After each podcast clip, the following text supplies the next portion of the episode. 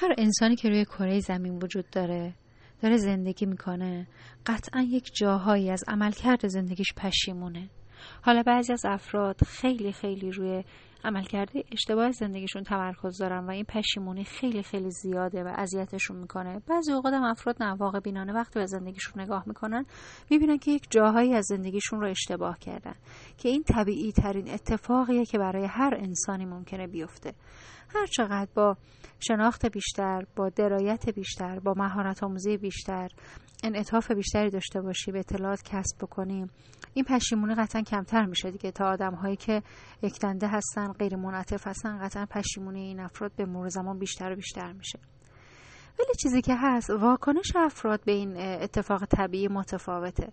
بعضی از آدم ها فقط حسرت می‌خورن فقط نشخار فکری دارن بارها بارها هر روز و هر روز میگن این کار اشتباه کردم این اتفاق کردم فلانی مقصر بود این شرایط پیش اومد. و تو حسرت خودشون تا آخر اون باقی میمونن. خیلی از کسی وقتی فوت می‌کنن اطرافیانشون میگن میگن تا روز آخر این حسرت باهاش بود. بعضی از آدم ها نه ولی شروع می‌کنن به جبران کردن در جهات مختلف. هر جنبه ای که مشکل داشتن احساس می‌کنن اشتباه کردن شروع می‌کنن از جنبه های مختلف اون رو جبران کردن. ولی در مورد این دسته از آدم ها هم یه از اوقات مشکلاتی پیش میاد. خیلی اوقات افراد متعادل دست به جبران نمی‌زنن میان افراطی کاری رو می‌کنن. مثلا می کسی مطرح می‌کنه که حیف من سالهای زندگیم ولخرجی کردم و سرمایه های زیادی رو از دست دادم و از این به بعد می‌خوام رایت کنم. ولی به قدری میاد خصاصت می‌کنه فشار میاره به خودش و دیگران که این دفعه از این ور بوم میفته و آسیب های وحشتناکی به خودش می‌زنه. پس نه تنها برد نکرده چیزی رو جبران نکرده بلکه مشکل جدیدی بحران جدیدی رو ایجاد کرده.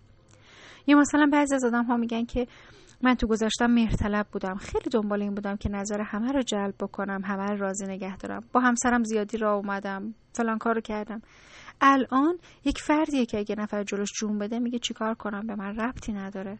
میگه فلانی مشکل داره. میگه جهنم که مشکل داره. خودش بره حل کنه. میگه تو می‌تونی اینجا کمک بکنی؟ میگه نه دیگه هیچ کمکی نمی‌کنم. دیگه من اون آدم قبل نیستم. دیگه نمی‌ذارم کسی سوارم بشه. پس ببینید بعضی اوقات ما میایم یه اشتباهی رو جبران بکنیم ولی داریم با یه اشتباه بدتر اون رو جبران می‌کنیم. حواسمون نیست.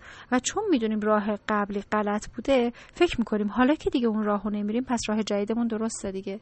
در صورت که این خیلی خیلی مسیر سختیه و باید با دقت انجام بشه. وگرنه برای اتفاقات جدید برای رویه جدیدمون هم ما تاوانهای سنگینی میدیم.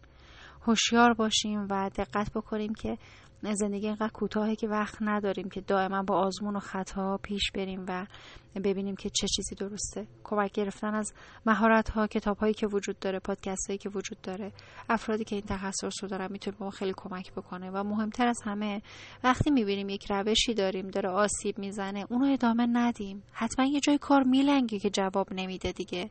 وقتی من یک روش رو پیش می‌برم با بچه هام با همسرم با دوستام جواب نمیده یعنی چی؟ یعنی روش داره داد می‌زنه. آقا من روش اشتباهی هستم. منو عوض کن. پس اگر چیزی تو زندگیتون جواب نمیده بارها بارها تکرارش نکنید. هیچ آدم عاقلی یک کلیدی رو وقتی می‌بینه مال یه قفلی نیست ده ها بار فشار نمیده زور نمی‌زنه. چون میگه اگر بشکنه توش بدتر میشه. ولی بعضی اوقات ماها یک کلید اشتباه رو بارها و بارها استفاده می‌کنیم و ضرباتش رو می‌خوریم. پس هوشیار باشیم. ممنون که کنارم هستید. ممنون که کانال رو به دوستان آشنایانتون معرفی می‌کنید. لطفا موضوعاتی که دوست دارید براتون پادکست تولید بشه رو بهم پیام بدید. با افتخار با افتخار حتما در صحبت می‌کنم باهاتون. ممنون.